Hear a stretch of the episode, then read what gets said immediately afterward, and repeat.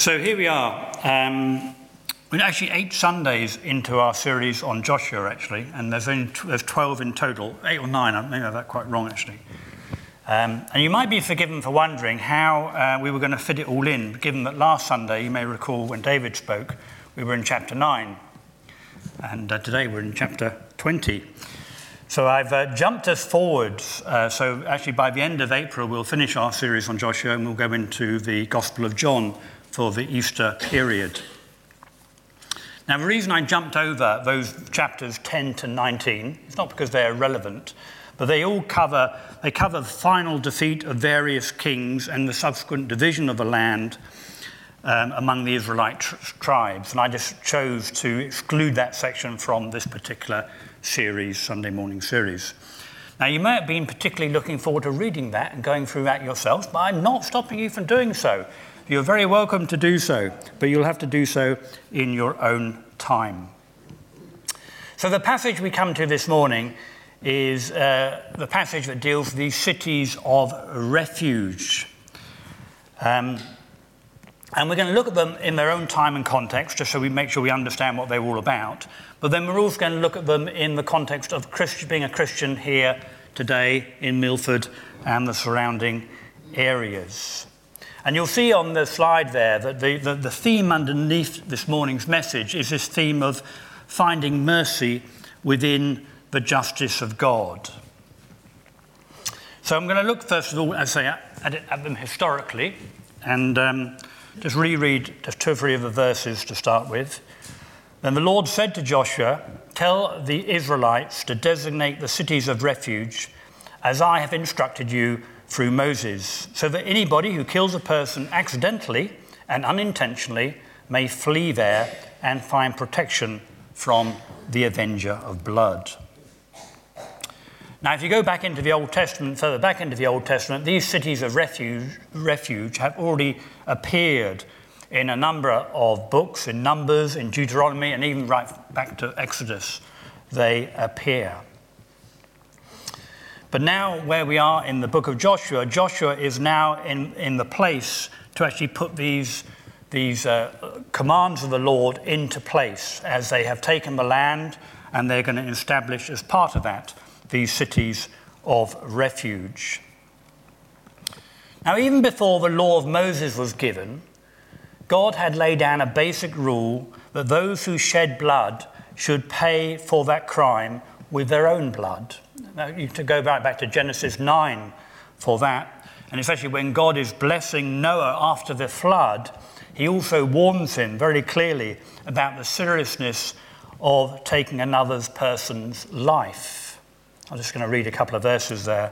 "From each man," the word says, "I will demand an accounting for the life of his fellow man. Whoever sheds blood of a man, by man shall his blood be shed. For the image of God has made man." Clearly, one of the crimes that God regarded most seriously was a crime of one human being against another. And obviously, taking a life was such an assault. Taking the life of another person is, in that sense, an assault against the image of God we understand uniquely within each human soul. But this principle of, of was subsequently clarified and spoken of repeatedly elsewhere in the Old Testament, where God makes a distinction between murder and what is referred to by us as manslaughter. And manslaughter is broadly an accidental and unintentional killing of another person, an accident. Now, through the provision of the cities of refuge, this potentially inflammatory situation was removed from local jurisdiction and a safeguard created against easy miscarriages of justice through blood feuds when retribution for manslaughter slaughter was left in the hands of family members. Joshua sets apart three cities of refuge, three on one side of the Jordan, three on the other side of the Jordan, and on each of them he sets up, he sets like one in the north, one in the middle, and one in the south. So they are distributed evenly around the land.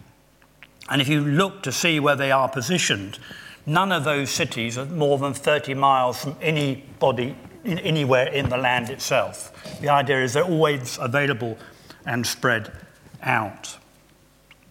And the law was really quite simple. Anybody who killed another person could flee to a city of refuge and be protected from the avenger of blood until the elders of the city could investigate the situation for themselves. If they found the fugitive guilty of murder, he or she would be put to death. But if they concluded that was not the case, but it was manslaughter, the fugitive, fugitive would be allowed to live in the city and be protected by them. It's also worth pointing out in that reading, in verse nine of the reading, uh, the word says this: any of the Israelites or any alien living among them who killed someone accidentally could flee to the designated cities. The cities of refuge, even way back then, were places of refuge not just for Jews, but also for anybody else. The mercy and the justice of God clearly applied here to Jew and to Gentile alike. And when I read that verse, it was reminding me of Romans ten, where Paul says there is no difference between Jew and Gentile. The same Lord is Lord of all and richly blesses all who call on him. Everyone who calls on the name of the Lord will be saved. So that's the historical context. So let me now turn to what we as Christians in twenty twenty-three might draw from the text ourselves about the nature and the saving purposes of God. As I say, like so much scripture, it's not just an historical event that has been recorded just for, for recording its sake, as it were, but it is there for us to hear from God in our present time and place.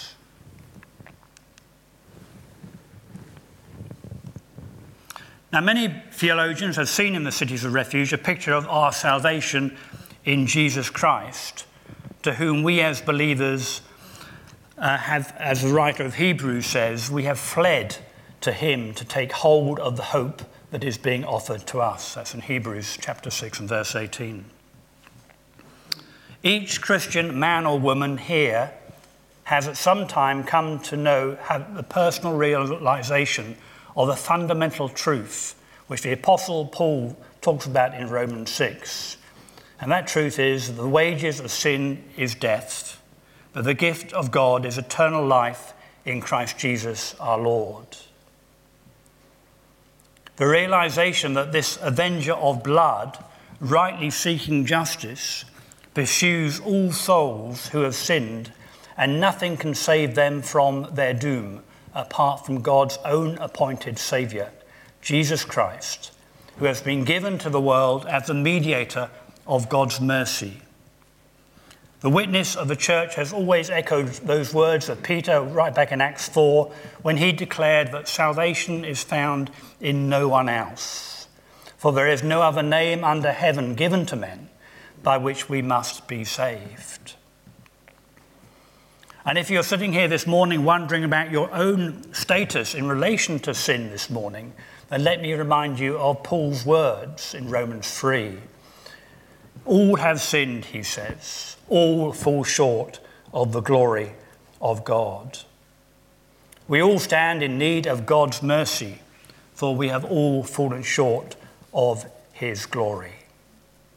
We can only enter that, this place of refuge, this city of refuge, by recognizing our plight, our need, and knowing in our hearts that we cannot save ourselves. We face a choice, a choice to remain on the run forever, or to give up and to take hold of the mercy that God is offering to us. It is one or the other. There is no fence to sit on. God's mercy can be received simply as an act of faith, just by trusting in God's Son, Jesus Christ, the living Word made flesh, who said to those who wish to follow him, "Come to me, come to me, all of you who are weary and burdened, and I will give you rest. Take my yoke upon you and learn from me, for I am gentle and humble in heart, and you will find rest for your soul. For my yoke is easy and my burden is light.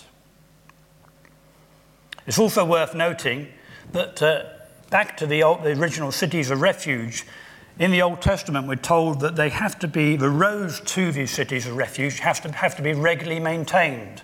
There had to be ways that could be found easy and people could travel easily down them. And I think just as God wanted it to be easy for fugitives to find the cities of refuge in Joshua's day, so he has made it easy for us to choose to flee to Christ for refuge in ours. Deciding to trust in God's word by faith is a simple, well-marked road that any man or woman can choose to walk on. Just as the witnesses of millions of believers throughout history have shown us, it remains a choice for you and for me. Once we know that we are fugitives, once we know there is nowhere else to hide, we can either keep on the run or we can flee to a refuge. I would also like to point out the meaning of some of the names of those cities of refuge and how they also point to Jesus. Taking them in order, in Joshua twenty, verses seven and eight, Kadesh, righteousness.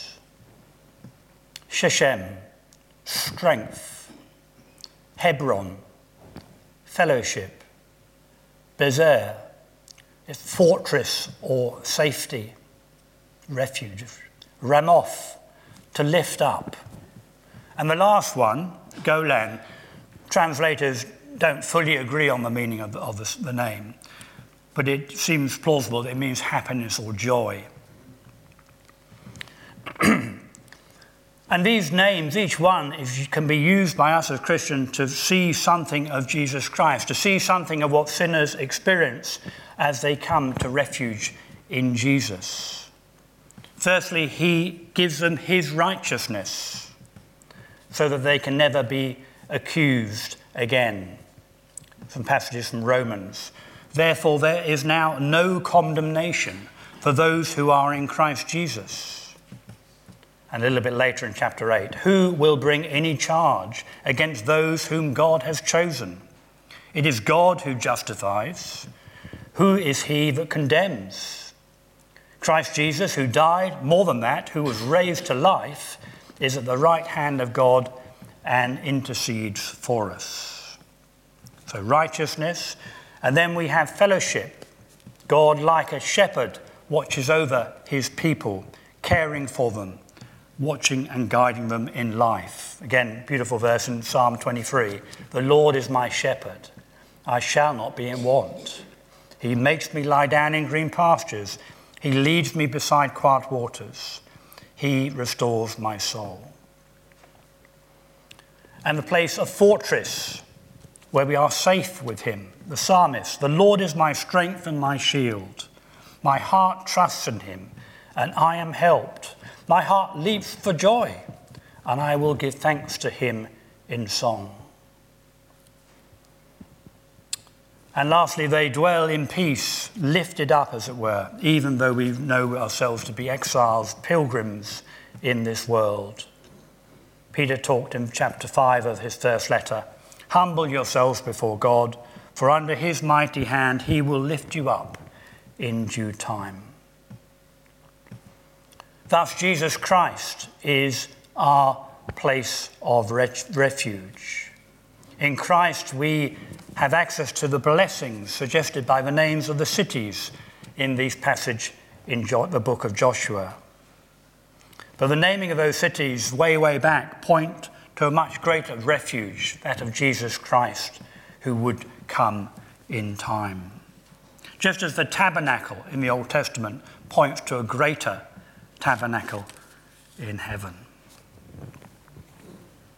So whoever we are, whether we are in God's world, as though God's arms of salvation, which were spread wide on the cross for our sakes, now remain open to each one of us right up to the present day.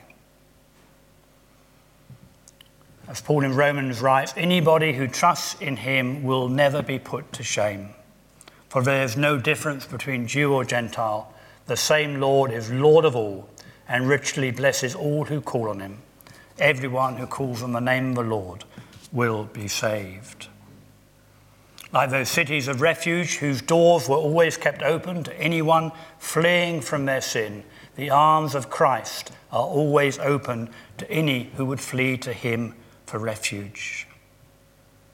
In Joshua's day, the cities of refuge were only eventually a haven for those judged as innocent. But the refuge we have in Christ has no such limitations. The worst of humanity can run to him with confidence and find mercy, forgiveness, and freedom at the foot of the cross. It is profoundly at the cross that we see the justice of God embracing the mercy of God. And that embrace we call grace. God's riches at Christ's expense. I'm sure you would have heard of that. Only at the cross do we see God's justice and God's mercy bring us God's grace. So no wonder the scriptures of old and new urge us to flee, to take refuge in Jesus Christ, our Lord and Saviour. I'm just going to read three final verses from the Psalms, different Psalms, and there's many more, one I could have chosen. Psalm one eighteen, it is better to take refuge in the Lord than to trust in man. Psalm forty-six, God is our refuge and strength, an ever-present help in trouble. And the last one, Psalm sixty-two, trust in him at all times. O people, pour out your hearts to him, for God is our refuge. Might he be our refuge today as well. Amen. Let us